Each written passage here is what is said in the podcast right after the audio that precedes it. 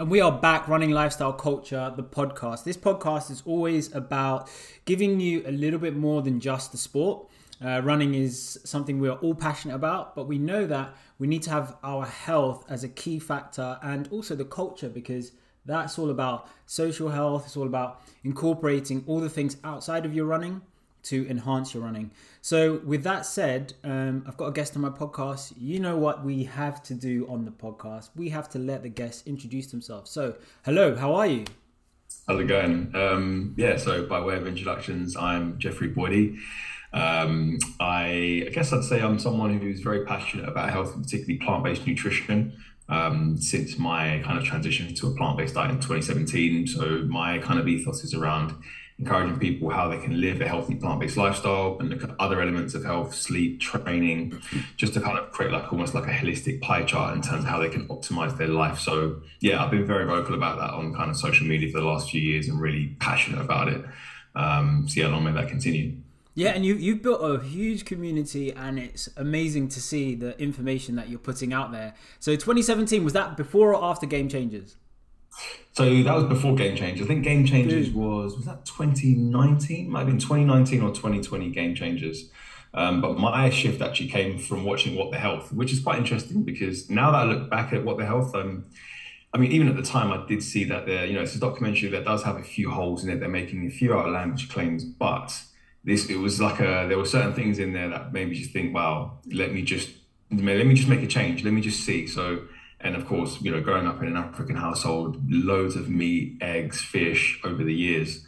So for me to kind of go from that to an overnight kind of, you know, dramatic switch to then try and, you know, see how I could optimize a plant-based diet, it was quite interesting. But yeah, ma- managed to navigate it and, you know, felt some incredible benefits um, quite early on actually, which were really interesting. And where specifically in Africa are you from?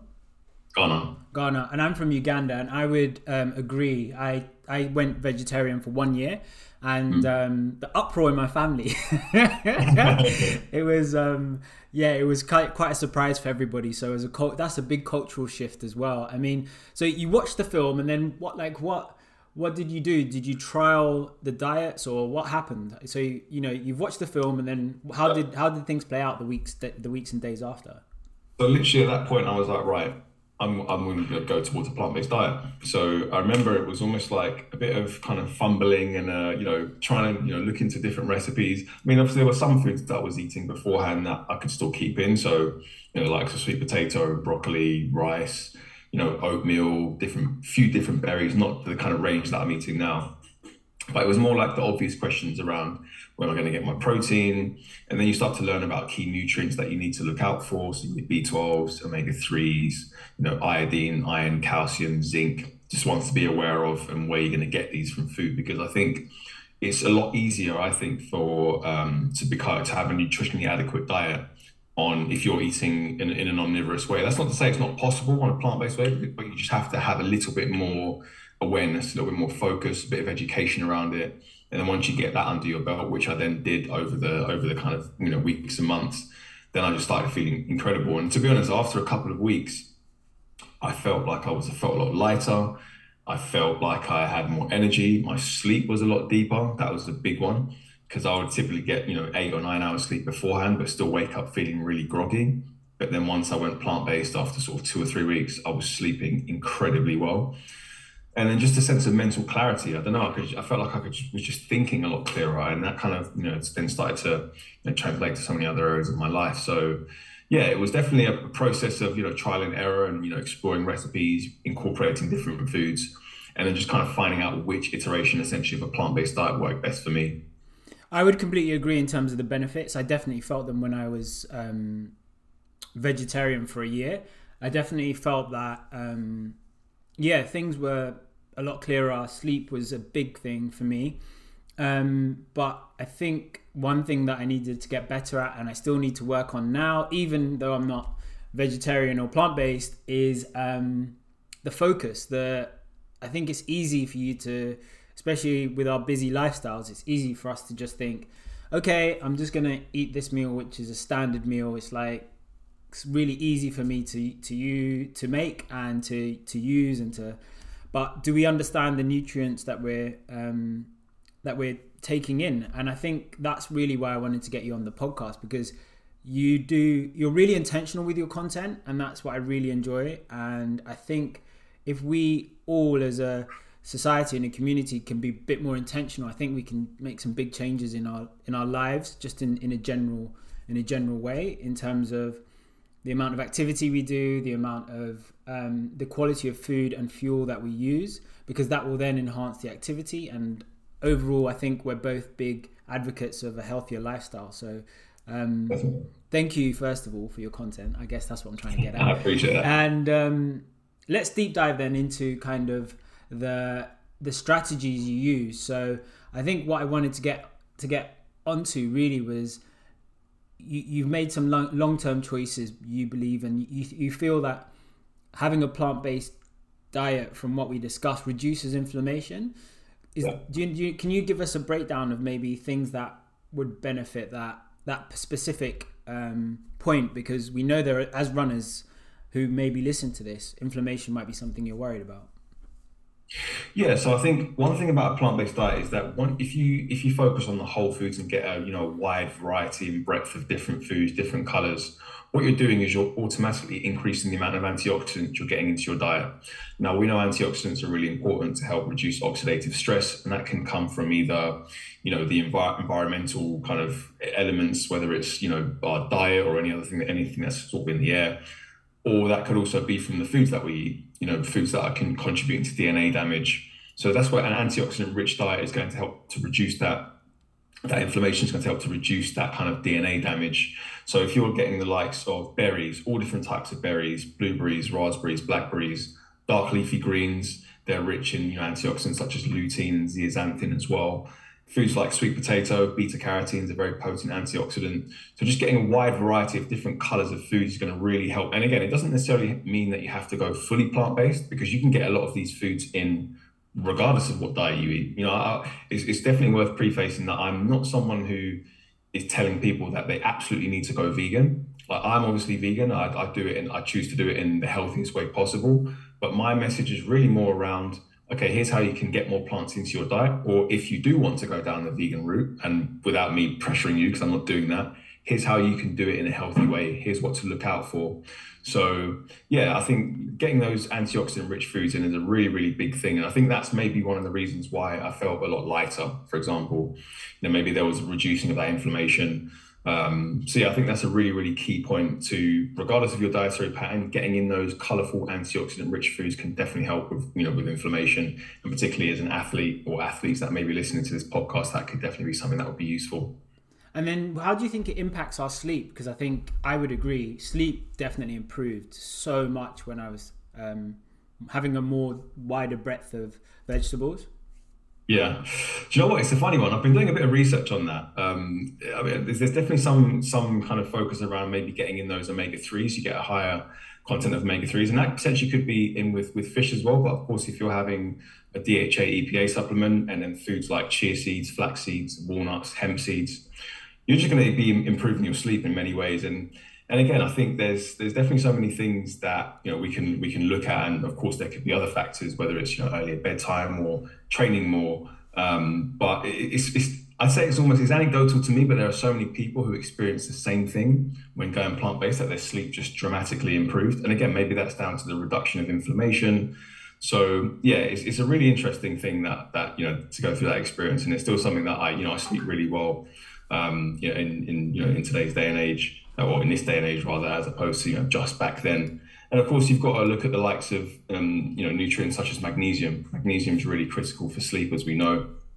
And when you go to a plant-based diet, when you're getting loads of, you know, whole grains, you know, legumes, and you know those types of foods into your diet, dark leafy greens, they're all very, very rich in magnesium. So you're really getting that, you know, that key nutrient in there, which we know is really beneficial for sleep. Yeah, I think there is some evidence around the anti-inflammatory process and having that, you know, having those antioxidants and having a better ability to settle and and rest and yeah. recover. So if we think your recovery, if we think that your recovery is better, you, you you're going to tend to feel like dropping into deep sleep a lot better. So I completely agree, and I think um, if anybody's listening and you're thinking about, you know, what are the marginal gains and what are the things that are going to support you? I'd probably say having more veg, having more vegetables, being more plant based, it's probably not a marginal gain. I think you can get substantial gain. So mm. actually start doing it because um, as a physiotherapist and you know supporting people with their running um, and coaching them, I do talk about how many fruits and vegetables people have per day. What's your what's your advice on that? So I wouldn't say to focus on a daily amount. I'd say to look at it across the week. Okay. And this, this particularly pertains to gut health as well, because what you're getting with uh, a number of different sort of fruits, vegetables, whole grains, nuts, seeds, and legumes, you're getting a wide variety of different plant fibers that are, you know, the different strains of bacteria that reside within our gut like to feed on. So you obviously get that benefit, and you know, with with improved diverse uh, diverse range of bacteria in your gut, you're going to get improved immune function you're going to get different compounds like butyrate, which can also help to you know further reduce risk of chronic disease. So I would say to get a minimum of 30 different plants in across the week, and that includes herbs and spices. So it's a really easy way and a really almost like a quite a fun way actually to kind of count to see what you can get into your diet. You know, just see if you're getting that diversity which is going to benefit you. So yeah, I think there's the, I think the five a day thing is a little bit outdated. Um, and I think also there's there's definitely a, a, conversation around you know maybe certain companies maybe abusing that a little bit. So packaged food companies utilizing oh this is one of your five a day when it's actually somewhat of a refined food. So yeah, just focusing on your kind of amount across the week and getting a minimum of thirty and play around with it. Use herbs and spices, different foods, and it encourages you to explore different plant foods in, and getting them into your diet as well. So I, I'm a five a day kind of guy. You know why? Because I find it so simple to say to somebody, okay, can you have a smoothie with three fruits in it before 10 a.m.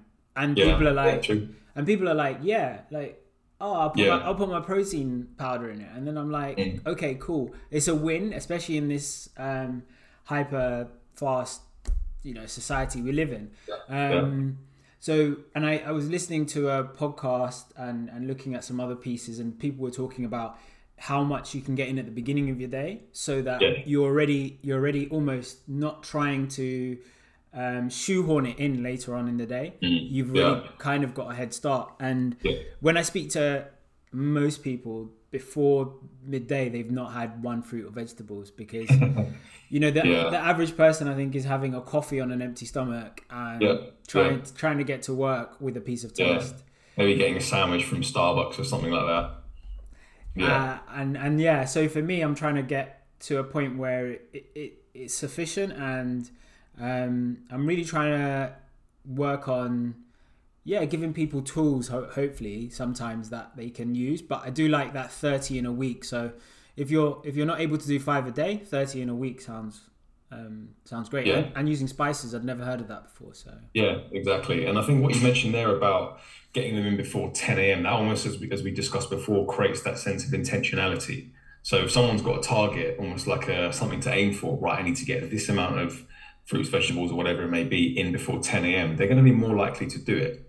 And if that means maybe even you know making that commitment to themselves, and then once they've done that, then they're maybe going to think, oh, I need to wake up maybe a little bit earlier to make my smoothie, so I'm not kind of rushing out the door. And it's really important, I think, you know, I, I do actually like like front loading my nutrition at the start of the day because you know the day might get away from me or whatever that may be. So if I have my oatmeal in the morning, I'll always have berries, nuts, seeds. You know, maybe two different types of berries. Usually blueberries for sure. Maybe add some raspberries in there as well. Get a banana in there. Loads of nuts and seeds. Protein powder, maybe some maca powder as well. And I know that's giving me a real solid foundation to start the day. So as whereas if you know things might go off track I know I've kind of got my new, a lot of my nutrition front loaded at the start of the day um, to kind of push me through. So, so yeah, I think getting that at the start of the day is really important. That we should all be utilizing because also if you've trained the day before, if you front load that nutrition, I think it it probably would benefit you to to, to repair, right? And yeah, definitely, definitely. In terms of recovery, is so important. So yeah, I agree with that for sure. Are there any other foundational, fundamental things that you really want people to pick up on and things that we can, you know, get get the the listeners to be doing on a regular basis? Sleep, sleep well. Like I think for me, like when you talk about nutrition, obviously I'm I'm super passionate about it and, and how to you know optimize a plant based diet, but I think sleep is if I think about like let's say so if I don't sleep well on a certain day, the next day is finished for me. If my nutrition on a day isn't great, I could still recover the next day. And if I don't train, the next day will be fine. Sleep is so important. I've over the last sort of I'd say two or three years, I've really looked to optimize my sleep in any way possible, looking at different supplementation, exploring the likes of magnesium, ashwagandha, L-theanine, you know, glycine, all have all have some studies and looking at their their ability to help kind of improve the onset of sleep. You know, sleep masks. I spoke about this on my Instagram yesterday. A sleep mask is probably one. I went. the best. I went and bought one. Is that that's what that's, that's what my, my door my door just went and it was the sleep mask I ordered yesterday. I saw your I saw your post and there's an article that I sent out to some of my athletes talking about mm-hmm. sleep mask and how yeah. it improved somebody's sleep and there was like there was this research this study they used mm. one group and they wore a sleep mask and the other group didn't and they did a cognitive yeah. test and the group that wore the sleep mask had better score. So Amazing. yeah, no, I'm with you on that. Sorry, I, let you carry on. Honestly, I don't ever envisage not having a sleep mask ever while I go to bed ever again. It's one of the it's one of the best things. And if we think about how cheap it is, you get such a great return on investment for improving your sleep. And then you've got things like sleeping in a cold room, going to bed at a good time, you know, limiting blue light, I'm doing all sorts of different things. And I always want to wake up feeling refreshed, feeling ready to go. Because if you don't, you're just going to struggle throughout the rest of the day. It's just going to be a bit of a slog. So, and of course, when we're thinking about recovery for athletes as well, getting a good solid eight, eight, maybe even nine hours sleep, that's going to be when your body is repairing and recovering to allow you to go again the next day. So, sleep is absolutely critical. And I think sometimes, um, we're, I think sometimes we're not uh, aware of what good sleep is? Have you? Do you mm. think? Do you think that's something that people sometimes are not actually aware of? So when you talk to them about sleep, they're like, "I get, I get eight hours, but it's twelve till midnight till eight, and exactly, exactly that. You're so you're spot on because there's a big difference in getting eight hours sleep from one a.m. to nine a.m. than there is from getting it from ten thirty a.m. to six thirty a.m. where you're more in line with your circadian clock. I always feel like it's a slog. Like yeah, there might there might be times when you know you, whether there's an event or something, or uh, I don't know something that may, uh, that makes you go to bed a bit later, and you still try and wake up a, a, good time to get eight or nine hours, but you still feel lethargic and groggy. I always just feel like going to bed on the same day that you wake up is a really good strategy to get a good night's sleep. So you're going to wake up on a Monday, just go to bed on that Monday at 10:30 in the evening or 11 or whatever it may be at the latest. So that's really important as well, thinking about what actually constitutes a good night of sleep. And also people think about, you know, alcohol, they might have a nightcap. But actually what that's going to do, that's going to really dramatically reduce your actual quality of sleep. You know, being sedated doesn't equate to a good night of sleep. So yeah, I think works for some people. Some people like alcohol, some people like cannabis. But I think if you want to have a really quality night of sleep, you want to be getting you know nutrients in like magnesium, L-theanine, potentially exploring ashwagandha, sleeping in a cold room, limiting your blue light, wearing a sleep mask, and those are going to be the keys for for like an actual quality night of sleep. Yeah, and I think once you go, once you have a good quality night of sleep, and it takes time. Once you do have one, you'll realize the difference and you'll feel the difference in your day. So um, yeah, dial into it. Like get that good quality night's sleep because it will make a big difference. I also think that um, the the absorption of your training and the ability for you to train harder the next day really does happen when you sleep. Um, if you can maximize your sleep, you might not have to train as hard um, and it won't feel as hard. Yeah. Um, because I find sometimes, you know, we know that maybe you can touch on this in terms of how how well you burn fat or you know in terms of the processes in the body if you're sleeping well they they they they happen at night and they happen when um I, th- I, think you know human growth hormone we know is is highest about 1 12 to 1 a.m midnight to 1 a.m so yeah if you're awake, you're you're not allowing that growth hormone to do the work it needs to do. Yeah. And another thing is when you sleep, you you activate the glymphatic system, which essentially like cleans the brain. So we're thinking about clarity of mind, clarity of thought as you go into the next day, getting a good night's sleep is so so important. Muscle recovery, as you mentioned, growth hormone secretion at those hours of the night. Just get into bed. And I think I understand there's, you know, we have so many of these distractions, whether it's Netflix, whether it's, you know, something else, social media, being on our phones. But that's where I think discipline comes in.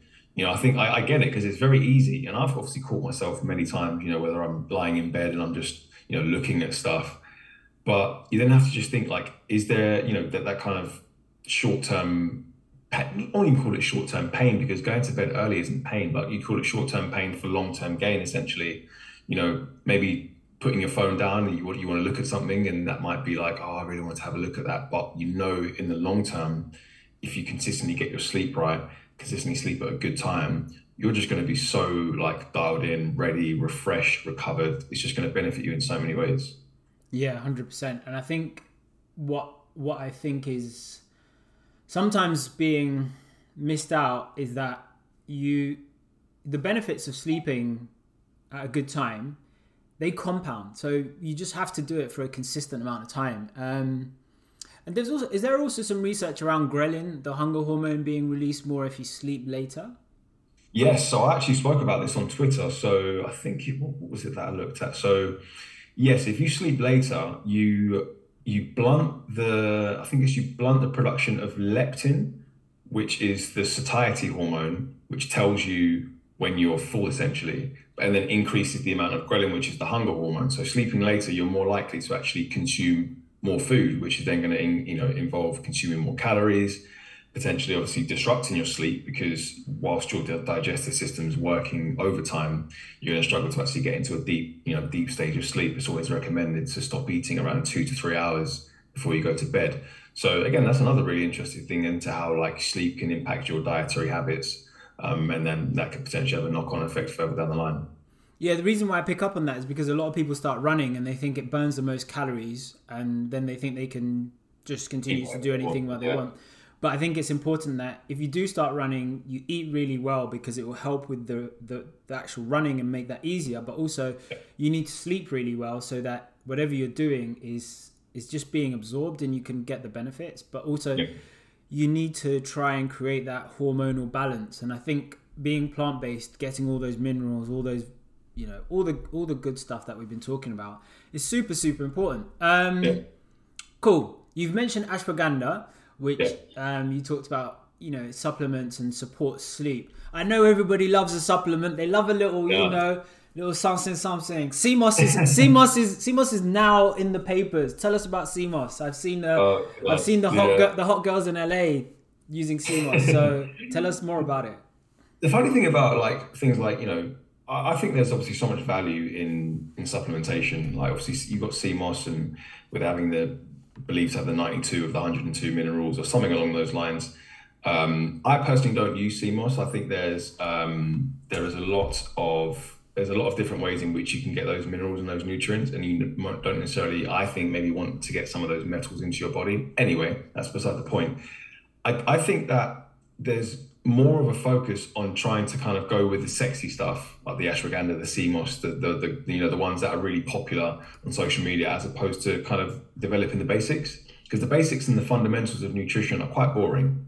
You know, balance your plate, whether that's whether it's omnivorous or plant based. You want to get in good amount of healthy fats. You want to get in good quality, uh, complex carbohydrates, unrefined carbohydrates, and then you also want to get you know good quality sources of plant protein or animal protein, whatever that may be.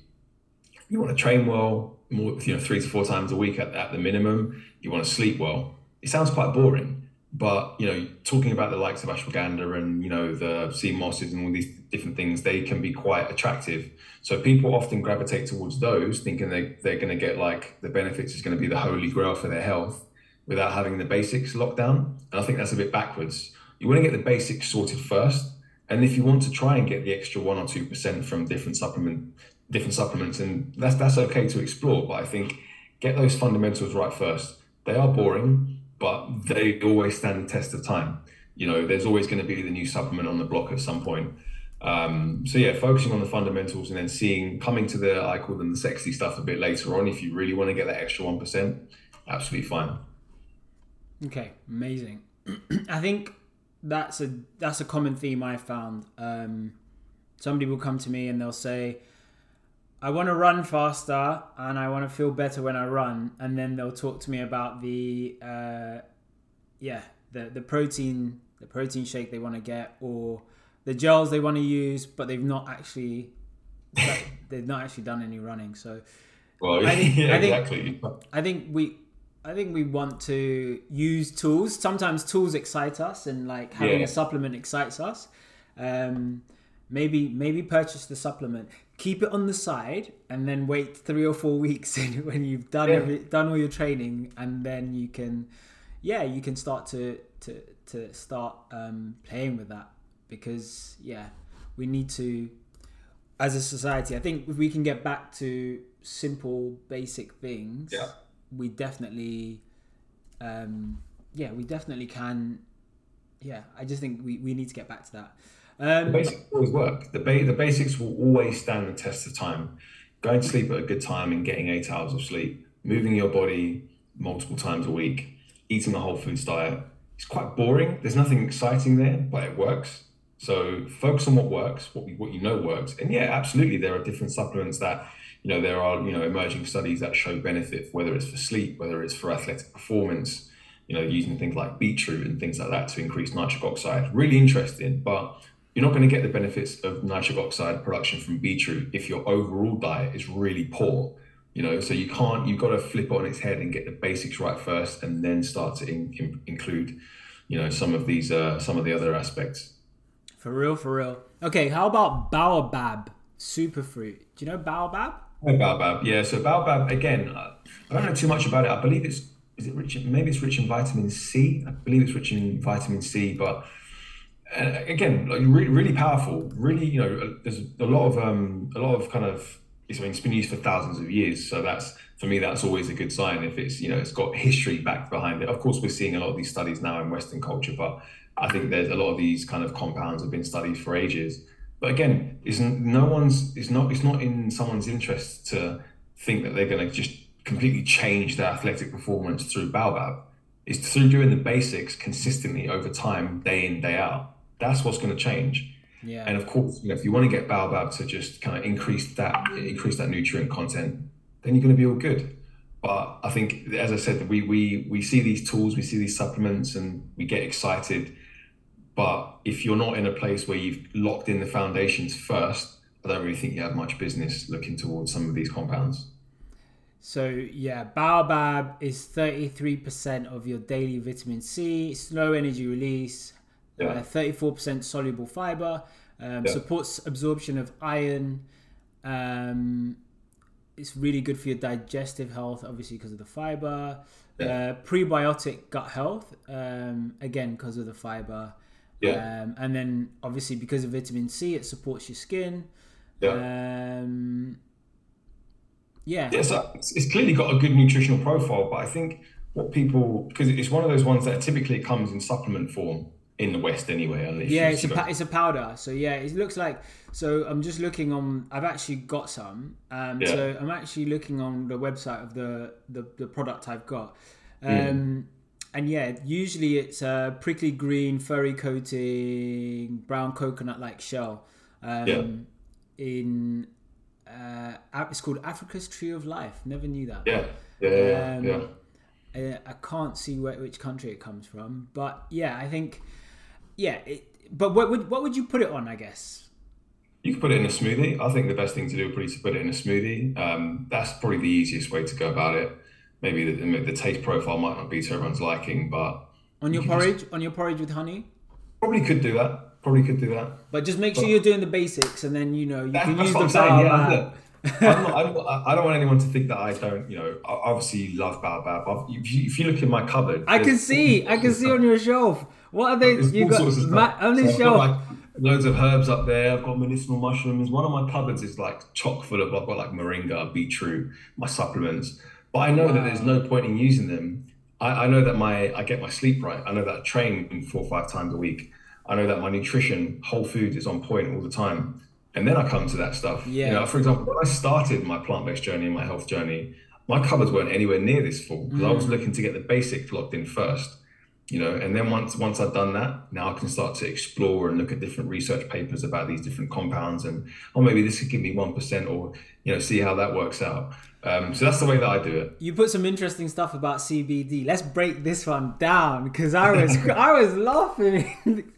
I was laughing. I was watching your stories. Tell me about tell us about CBD because one of my one of my clients who probably will listen to this uses CBD um, in a product to try and go Yeah. to sleep in a liquid form in a product. yeah yeah Um, so what was what was the information that you found about CBD that you could share with us? I mean, CBD is something that I've explored kind of over the years. I've, I remember there was a period in 2020 slash 2021 when I was using it a lot to, to help improve my sleep, and it really does help improve your sleep.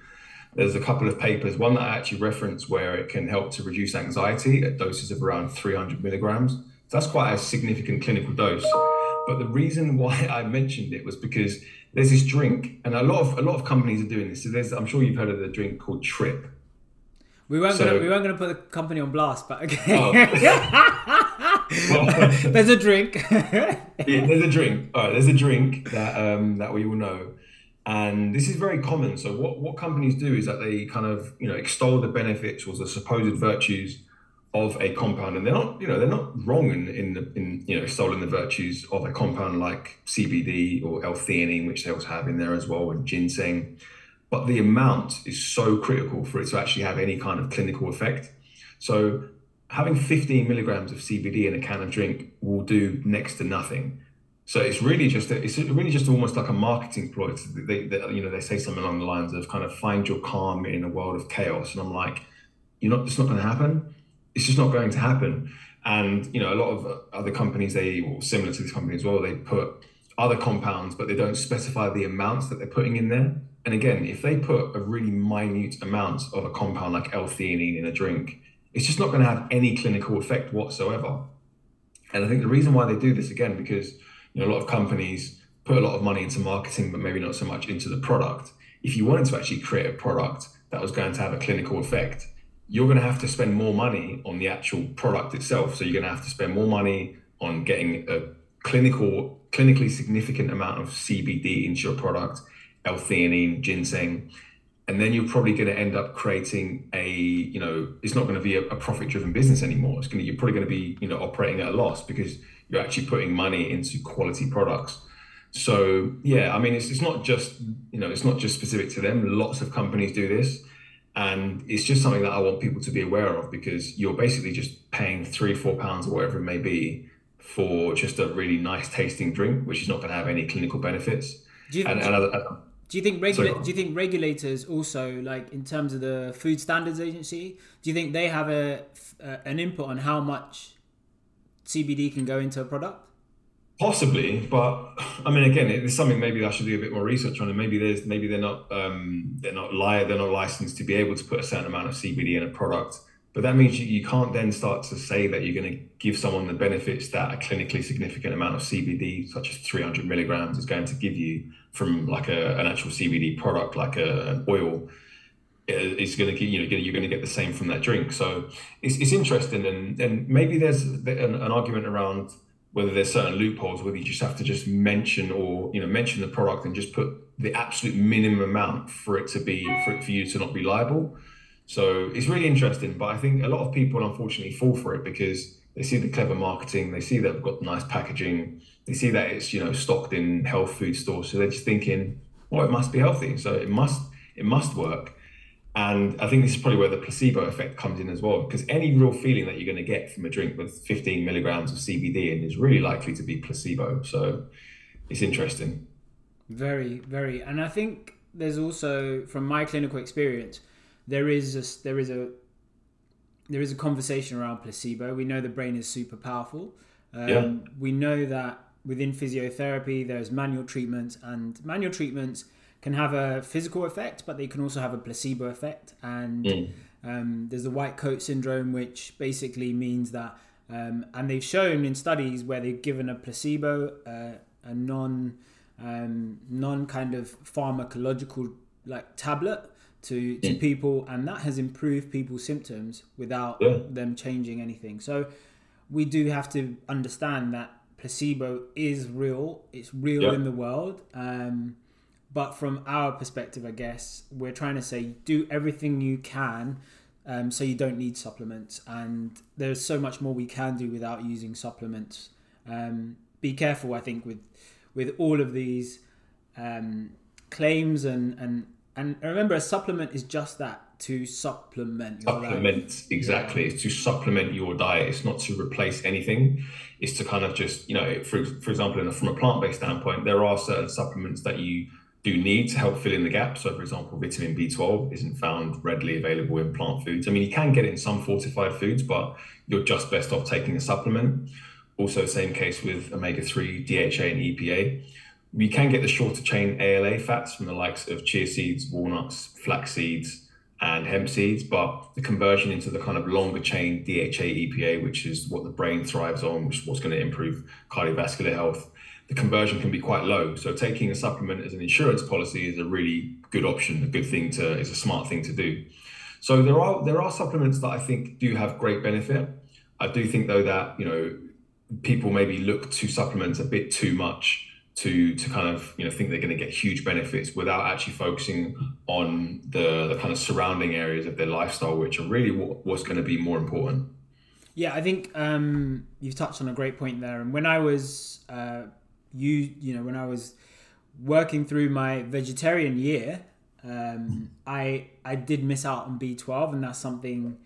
After a while, it definitely impacted me. Do you have any yeah. other key tips? I think you've kind of moved on to what some of our, one of our last questions. Do you have key tips on what you need to do to implement a plant based diet? So I think if we just just following on from the supplementation, so you've got vitamin B12, omega three, DHA, and EPA.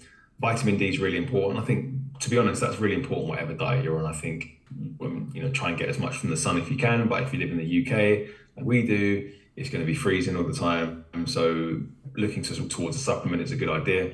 Then just being aware of certain nutrients like that you can get from plant foods, but you just need to know which ones to get them from. So the likes of iron, you want to get them from dark leafy greens, you want to get them from legumes, you want to get them from foods like chlorella, which is really rich in iron. Then you want to look towards zinc zinc's available in legumes and pumpkin seeds is a good source of zinc as well. Um, then you want to look at the calcium. That's something that we touched on earlier as uh, earlier as well when we were chatting um, before the episode. So calcium is really important. So if you remove cow's milk from your diet, you're losing a lot of calcium. So where are you going to get your calcium from? You want to be looking towards the fortified plant milks that have calcium in them you want to be looking towards the likes of low oxalate greens like broccoli, bok choy, kale. And when I say low oxalate greens, it's important because for some people, oxalates that are in, present in foods like spinach can bind to nutrients like calcium and prevent them from being absorbed in the body. So that's why low oxalate greens, like as I said, the bok choy, broccoli, kale, these are really important to get into your diet for calcium. Kidney beans are a great source of calcium as well. So again, selenium is another trace mineral that you want to kind of make sure you're on top of. Getting a couple of Brazil nuts every day is going to help with that. And then iodine is another one. So using either iodized salt or seaweed is a really good source of iodine as well. So yeah, these are just the things you just need to have, just have a little bit of education, a little bit of taking time to understand how to optimize it. And then when we're thinking about actually trans- translating that into your meals, firstly, you want to eat a greater volume of food. And this is something that I kind of came across came a cropper a little bit, but I rectified it really quickly, is that because plant-based foods are less calorie dense than meat, if you don't increase your volume of food and have like if you always have like the same amount of food on your plate, you're going to be eating less calories by default, and then you're going to put yourself in an unwanted calorie deficit. So you need to eat a lot, and but it's, it's not food that you it's not an amount of food that you won't be able to kind of digest or eat. It's just a greater volume um, and also getting those kind of high calorie plant foods in, like your nut butters, your avocado, hummus, lentils, sweet potato, those types of foods as well. And I think always start slow because I think a lot of people. I mean, it's funny that I say that because I was someone who kind of dived into it and then kind of transitioned and figured out as I was going along. But a lot of people try and kind of dive in and then get a little bit lost and then want to go back to kind of what they're more familiar with. So whether that's kind of just starting with one plant-based meal a day or one plant-based meal a week, whether it's maybe just have your oatmeal in the morning with protein, nuts, and seeds, or a smoothie or something like that, and then get a couple of other recipes under your belt. I've got loads of recipes on my page that I kind of just put out to the community.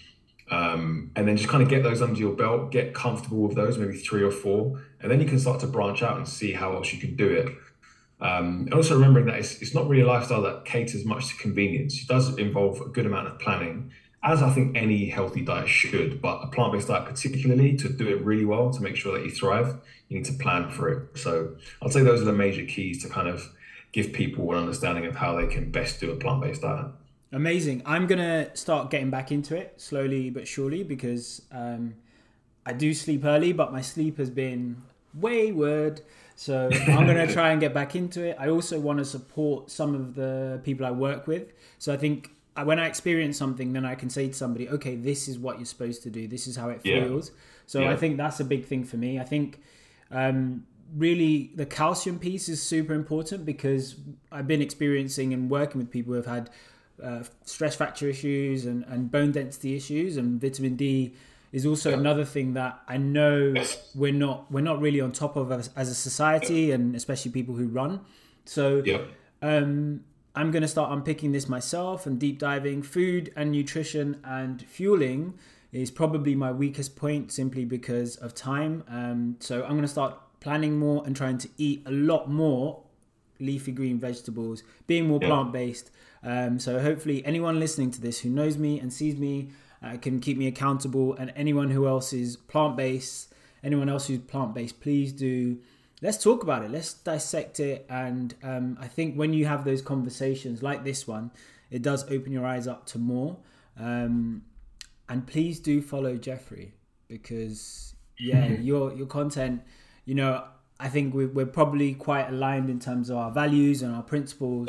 And your content does speak to me because I think we get one body and we we can we can utilize it and maximize it and I think the longevity of our body is is actually um, I think it's understated and it's under under reported. I think age is age is not as severe as we think. Um, so let's let's make sure we kind of utilize our bodies as much as possible. So where can people find you? Yeah, so you can find me on Instagram, just my name, Jeffrey Boadi. Uh, Twitter, same username, just with an underscore at the end. Also have my website, which is www.thewealthofhealth.co.uk. So I've got a lot more kind of longer form blog posts and a few recipes there as well. And you can sign up to my email newsletter where I kind of put out, you know, bi-weekly newsletters kind of just with more information around health and well-being and plant-based nutrition. Um, and yeah, just what just wanted to touch on what you mentioned there with regards to the longevity. That's a really, really important piece because I think there's this false belief that when when we hit 30, the human body just kind of crumbles and falls apart. That's that that would be like such a disrespect to God's design. It's just not how it works. Like the reason why we fall apart is because we stop giving the body what it needs. We stop giving it movement. We stop giving it proper fuel and nutrition. We stop giving it adequate rest through sleep. You know, through you know whether it's meditation or any of other, any of these other kind of rest practices. Those are the foundations. You know, I'm I'm going to be 35 in June and I feel like I'm the healthiest I've ever been, and that's not going to stop anytime soon.